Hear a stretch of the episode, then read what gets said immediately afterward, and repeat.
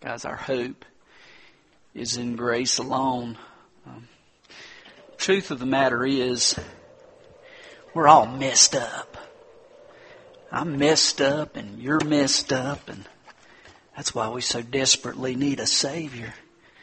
A lot of you don't know this, but I went to Mars Hill College and I was a psychology major and I almost had enough minor to be a sociology minor. I was a religion minor too, but I remember this one class I had to take. It was abnormal psychology. And man, I tell you what, by the time you got out of that class, we all thought we were nuts. Because it would describe specific symptoms and, you know, you'd think, man, I do that. Maybe I need some pills. Maybe something's going on inside of me, you know? Because that describes me. You know, just kind of like the, the young preacher, he was so nervous at the funeral and he, he didn't want to mess up. He looked down at the body and he's describing the person he says, he says, as I look at the body, he said, only the shell remains, the nut is gone.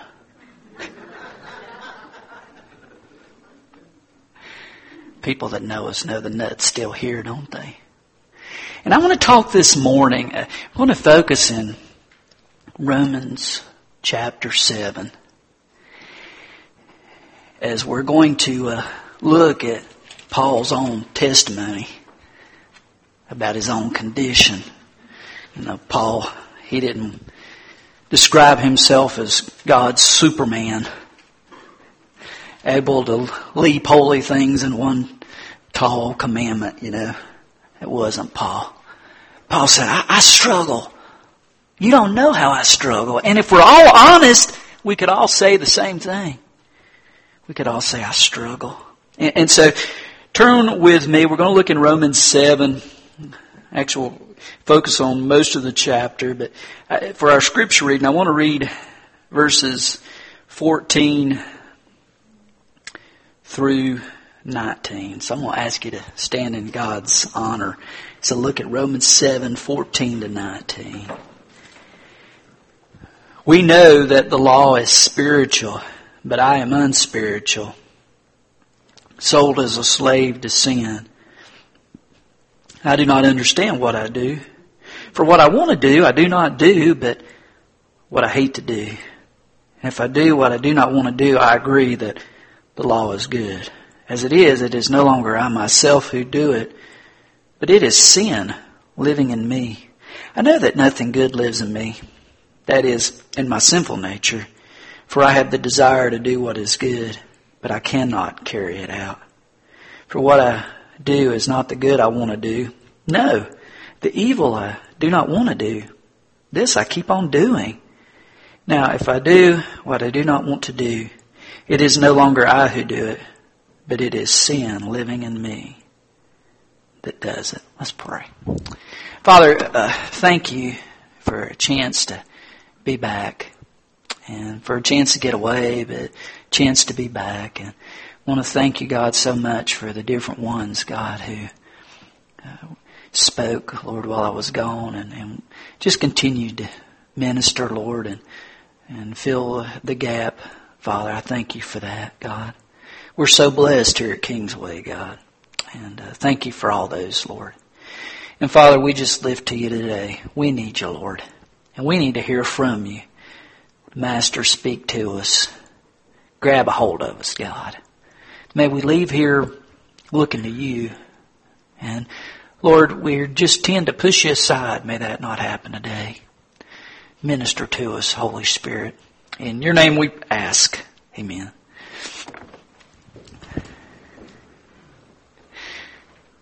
You know, truth of the matter is, if you're looking for something to criticize, it's not hard.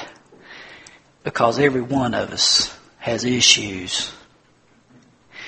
Uh, I want to read to you, this is a letter. I don't know how much truth is to it, but supposedly it's a letter from a kid that he was at, uh, on some trip with scouts for a week, like camp, and things didn't go uh, like parents would hope. Listen to his letter. Dear Mom and Dad, our scoutmaster told us to write to our parents in case you saw the flood on TV and are worried. We're fine. Only one of our tents and two sleeping bags got washed away. Luckily, none of us got drowned because we were all up on the mountain looking for Adam when it happened. Oh yes. Please call Adam's mother and tell her he's okay. He can't write because of the cast. I got to ride in one of the search and rescue jeeps. It was neat. We never would have found Adam in the dark if it hadn't been for the lightning. Scoutmaster Keith got mad at Adam for going on a hike alone without telling anyone. Adam said he did tell him, but it was during the fire, so he probably didn't hear it. did you know that if you put gas on the fire, the gas will blow up? The wet wood didn't burn, but one of the tents did. And also, some of our clothes. Matthew's going to look weird until his hair grows back. We'll be home on Saturday if Scoutmaster Keith gets the bus, bus fixed. It wasn't his fault about the wreck. The brakes worked okay when we left. Scoutmaster Keith said that with a bus that old, you have to expect something to break down. That's probably why he can't get insurance.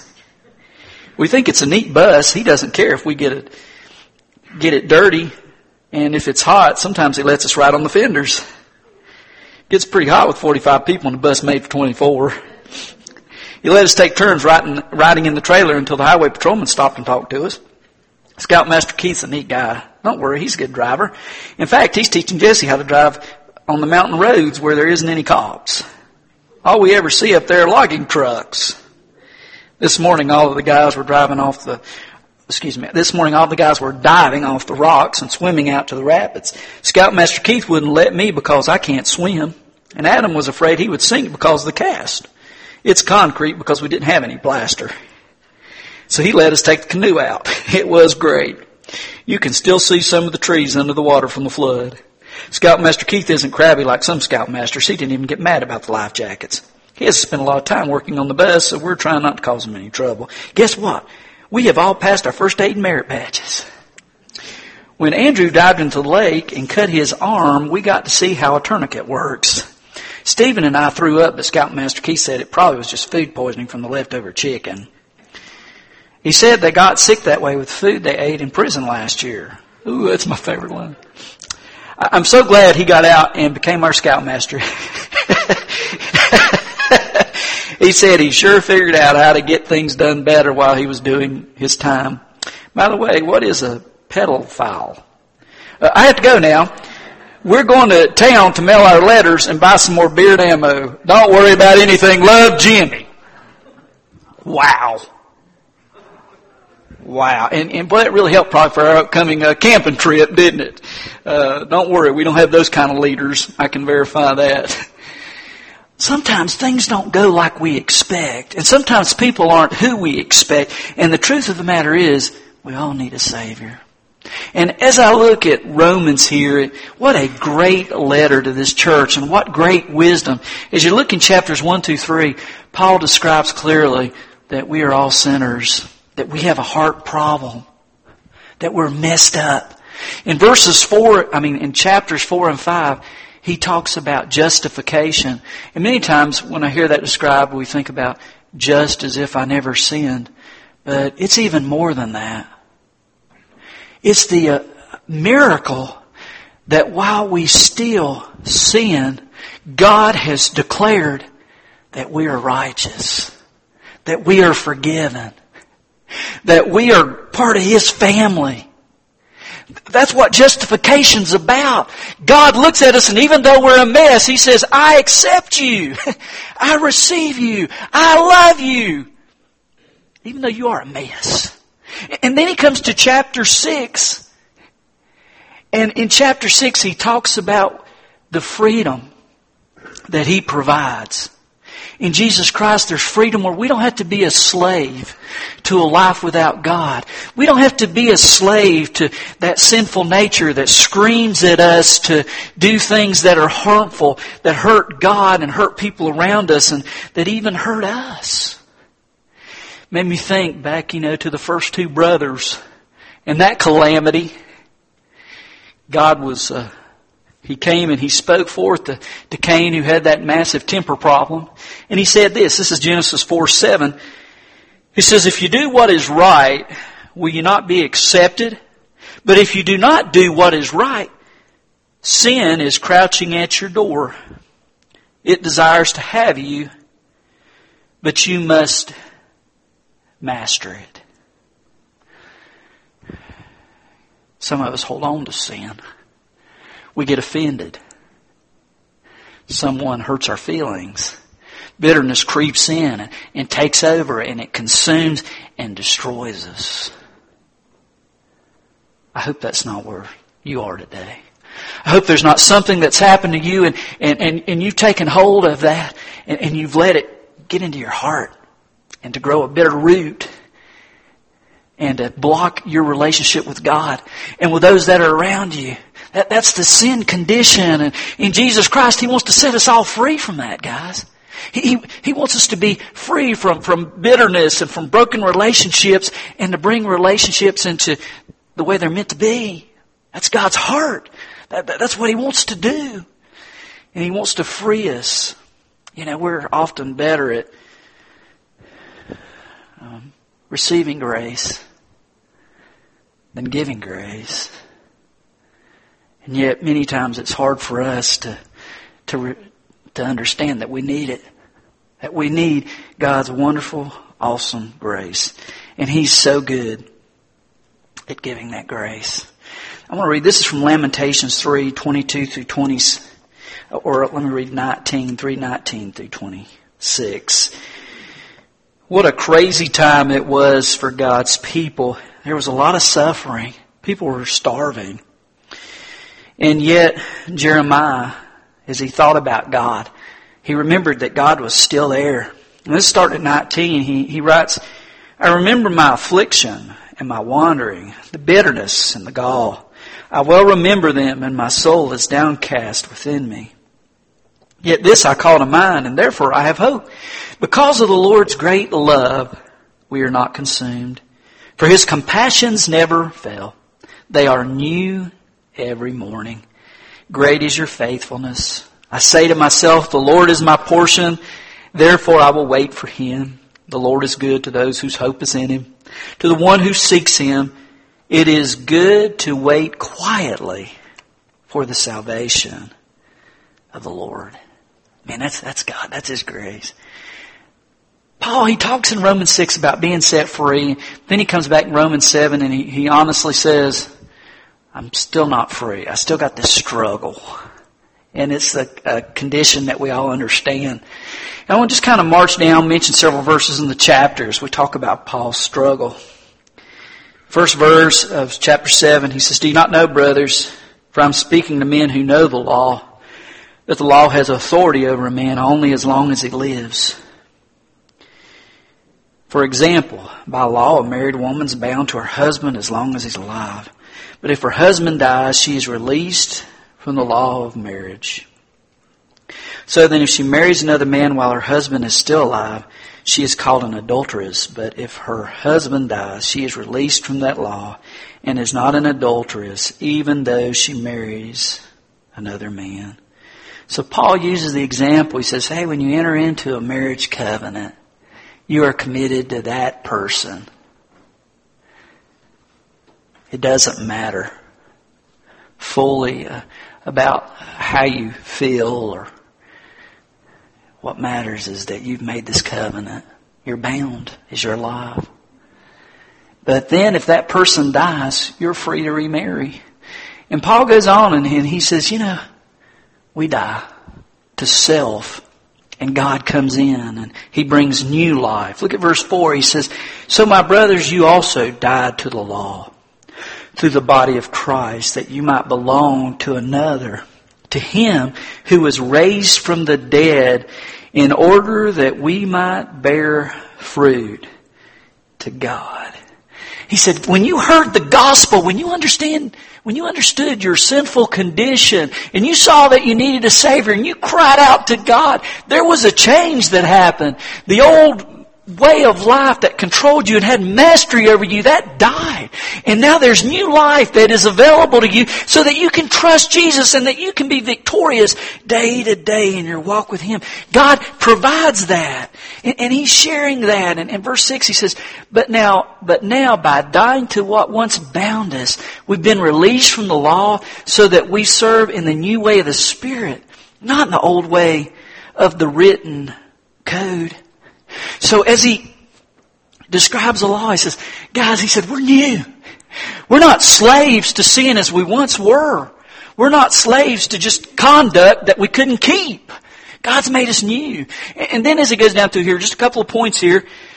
First, how our interest is aroused. How we begin to see how sinful we are. The law reveals that. Notice in verse 7, what shall we say then? Is the law sin? Certainly not. Indeed, I would not have known what sin was except through the law. For oh, I would not have known what coveting really was if the law had not said, do not covet. The law says you don't do this, so we see that when we do it, I mean, we're sinners. We broke the law. It reveals. You know, like a sign isn't it interesting? A sign that says wet paint. Man, it's so hard when you see a sign that says wet paint not to touch. Not to touch. It's like, I gotta see if it's really dry. Now, is it the sign's fault if I get paint on my hand or, or if I touch it? No. Or, or what about this one? This always drove me nuts. Why is it that when always I'm in a position where I can't scratch, I itch? Ooh, you know that, that becomes man, such an obsession. I just want to scratch. Well, there is a, there is an itch within each of us. It's, it's a sin that, that, that grabs a hold of us. And it's not that there's a problem with the sign. There's a problem with me. There's a sin problem. And then the law exposes that sin in us. Look at verse 13. It says, did that which is good then become death to me? By no means. But in order that sin might be recognized as sin, it produced death in me through what was good. So that through the commandment, sin might become utterly sinful. The law shows us clearly the sin in our lives. Exposes it. Makes it clear to us. Just like an MRI may show that there is a mass in our bodies that shouldn't be there, that's a dangerous mass. Well, do we get mad at the MRI machine and say, you stupid MRI machine? You're the cause of this mass. Of course not. It just simply shows us the mass is there and the mass must be dealt with or it's going to grow and continue to be a problem. Or the microscope that shows the deadly germs that's in the water or uh, in the food. Is it the microscope's problem that the deadly germs are there? No, it just shows us they're there. Or the warning light on the car. Man, when my warning light comes on my car, is the best way to handle it, take a hammer and whack that thing so it'll just stop. No, my car's going to break down. I need to pay attention to the warning light. The law warns us that we're in trouble. Guys, there's a problem. That's what it does. Uh, it basically says the same thing in 14 through 17, 18 through 20. Paul makes this point. Uh, 14, 17 says, we know that the law is spiritual, but I'm unspiritual, sold as a slave to sin. He says, man, I don't want to come across to you that I'm some spiritual person that, that never disobeys God. He says, I do not understand what I do. What, what I want to do, I do not do. What I hate, that's what I hate to do, I do. And if I do what I do not want to do, I agree that the law is good. As it is, it is no longer I myself who do it, law living in me. Then he, he, he says it again. He reiterates that point in 18 through 20. He says, I know that nothing good lives in me. That is my sinful nature. For I have the desire to do what's good, but I, I can't carry it out. For what I do is not the good I want to do. No. The evil I do not want to do. I, I, that's what I keep on doing. And he says, if I do what I do not want to do, it's no longer I who do it. It is sin living in me that does it. Man, that just really hits home. this struggle between doing what God wants me to do and uh, me doing what He doesn't want me to do, and it's a conflict that rages within, and, and I can know that something's bad. I can know if I do it, it's going to make God unhappy, it's going to hurt me, and I still do it. I understand what Paul's saying because I have that stuff, man. You know, it's like, God, I know better. But then I still find myself defeated. And, and that's where he is as, as he taught. And isn't it funny how um, we can get into sinful patterns and know it's wrong, but just continue to do over and over again that which is destructive. Gilda Radner, in one of her books, wrote a story about her cousin and her cousin's uh, dog. Um, her cousin was Dibby, and what happened was her dog was unfortunately in the wrong place at the wrong time, laying in the yard, and one of the family members was cutting the grass and ran over the dog's back legs and cut off the back legs of the dog. Well, they took the dog to the vet, and the dog was pregnant puppies. And the vet said, "You can put the dog to sleep, but I, I think the dog still be able to deliver the puppies if you just want me to sew her up." And so Debbie made a decision, yeah, let's sew the dog up. Let the dog have the puppies. So that's what they did. And um, amazingly enough, the dog managed to learn to walk again, use the front legs, take a couple of steps, and then swing her backside around. Then take a couple more steps and swing that backside around. She had the puppies, six beautiful little puppies. And amazing thing was that uh, after she weaned those puppies, they learned to walk just like Mama. Take a couple of steps, swing that backside around, following that pattern. And man, sometimes we follow the crazy patterns instead of doing it the way that makes sense and, and that, that's right and, and that's beneficial. We imitate wackiness. Matter of fact, I want to read to you that these are some true statements. Man, these actually appear on products. And some of this stuff is nuts, but I think it just shows us how wacky we are as people. Um, this is a safety warning on a toilet bowl cleaning brush. Do not use orally. What? Get all this one. This is on peanuts. Warning, contains nuts. Well, what do you expect? Um, this might be the worst one to me in the whole group here. Instructions on an electric thermometer. Do not use orally after using rectally. What? What? Phew, on a child Superman costume. Wearing of this garment does not enable you to fly. Okay? on a Swedish chainsaw, do not attempt to stop chain with your hand. Okay. Um, on a pair of shin guards made for bicyclists, shin pads cannot protect any part of the body they do not cover. And amazing stuff, isn't it? On a novelty rock garden set called Popcorn Rock, eating rocks may lead to broken teeth. Really? Um, on a butcher knife, please keep out of children. okay? In the manual for a microwave oven, do not use for drying pets. Amazing what they have to put on stuff, isn't it? On a motorcycle helmet mounted rearview mirror. Remember, objects in the mirror actually behind you. Um, on a portable stroller, caution, remove infant before folding for storage. Good warning there on a brand of Christmas lights for indoor or outdoor use only. What else is there, guys? What else is there? On a shipment of hammers, may be harmful if swallowed. Really? Uh, on sleep aid, warning may cause drowsiness. Okay. Um, stamped on the metal barrel of a 22 caliber rifle, warning, misuse may cause injury or death. Now this one's puzzling. On a bag. You could be a winner. No purchase necessary. Details inside. Okay. And on a remote control for a TV, last one, not dishwasher safe. Isn't it funny how there are labels that are so obvious but have to be placed there because of fear that people misuse them and bring harm? And yet that's how we are. God's truth and His laws are in His Word. They're there. And the law has to be so clear because we miss him. And then, and then there's pain that comes as a result of missing them. You know, the fact is you can clean a pig, you can put a ribbon on a pig, but it's still a pig. We might clean up our lives and we might try to be good citizens, but the fact of the matter is we're still sinners. Supposedly this is a true story of a guy that uh, was on a, a flight, airplane flight, and the flight uh, actually stopped in a city before it got to its destination for 50 minutes.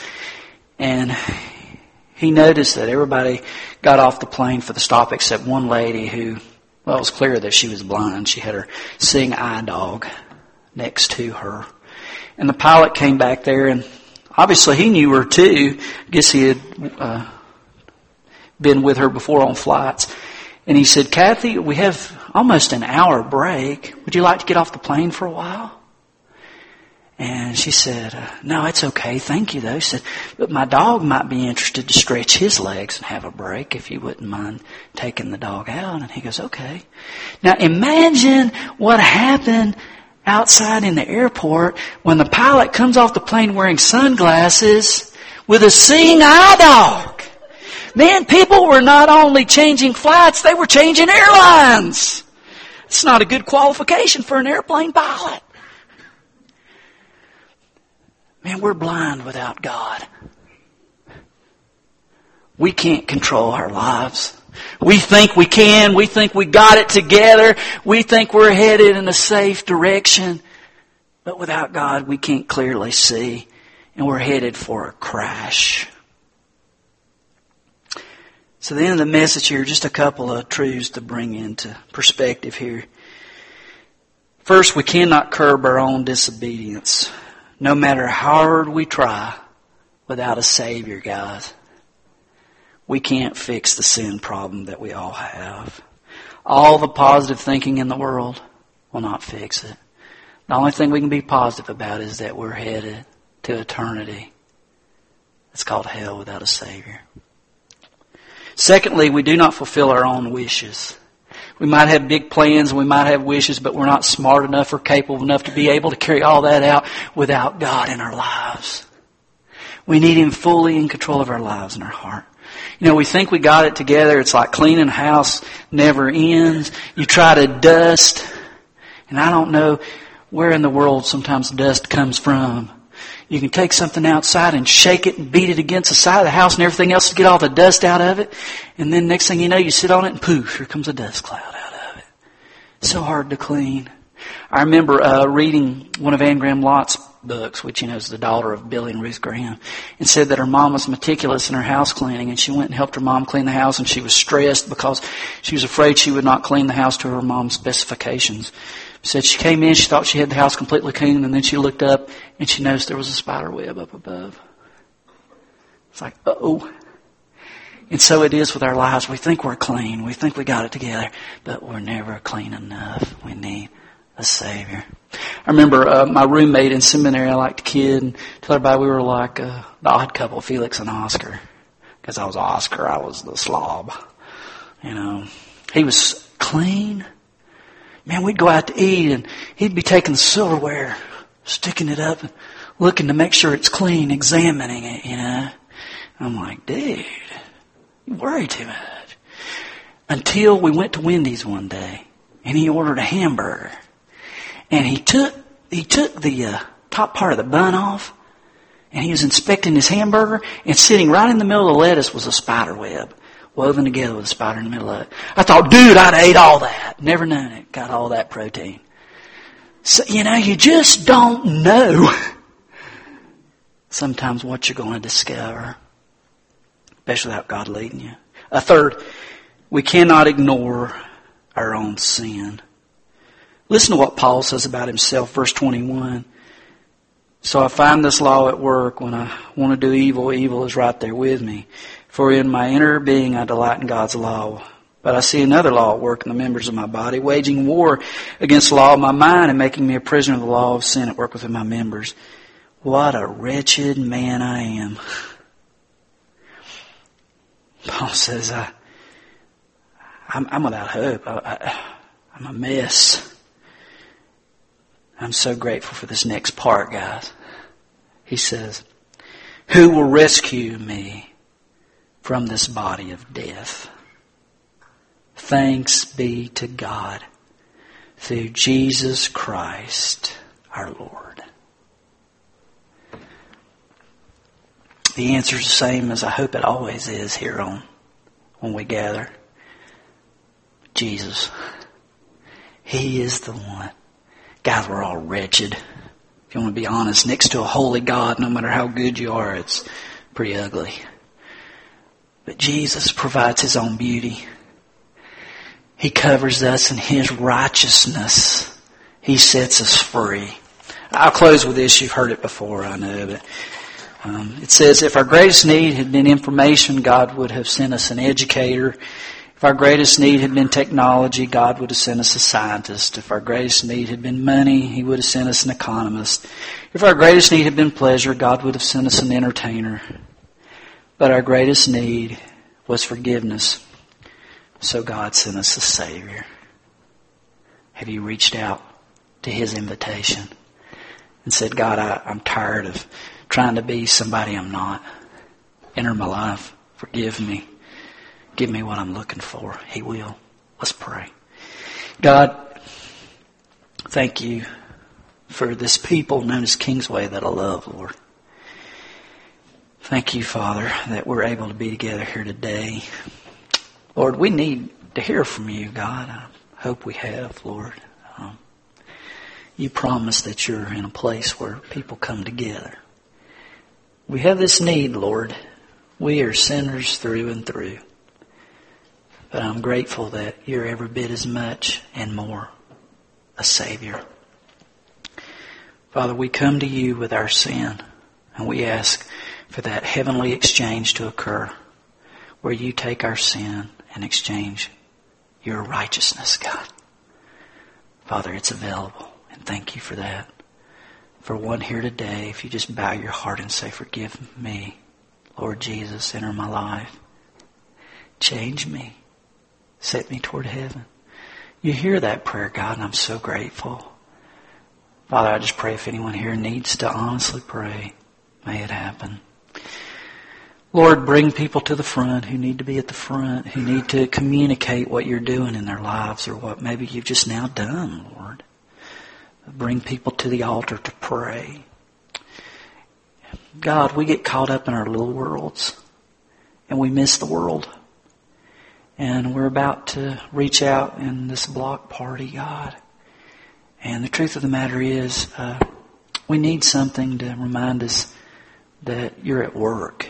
We want to see lives changed. And Lord, we're trying to get out there and connect.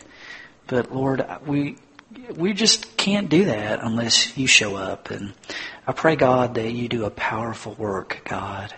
That you'll bring people to this thing Lord, and they'll see Jesus and that we'll be able to love them with your love. And Father, that you'll just impact this community. And Father, that we'll be your, your vessels. And uh, Lord, uh, do that in us. Grab a hold of our hearts so that we'll be ready instruments. We need to, um, Father, continue to prepare hearts. Lord, just do that. Um, God, thank you take this time we call response invitation, and may we respond to you. In your name we pray. Amen.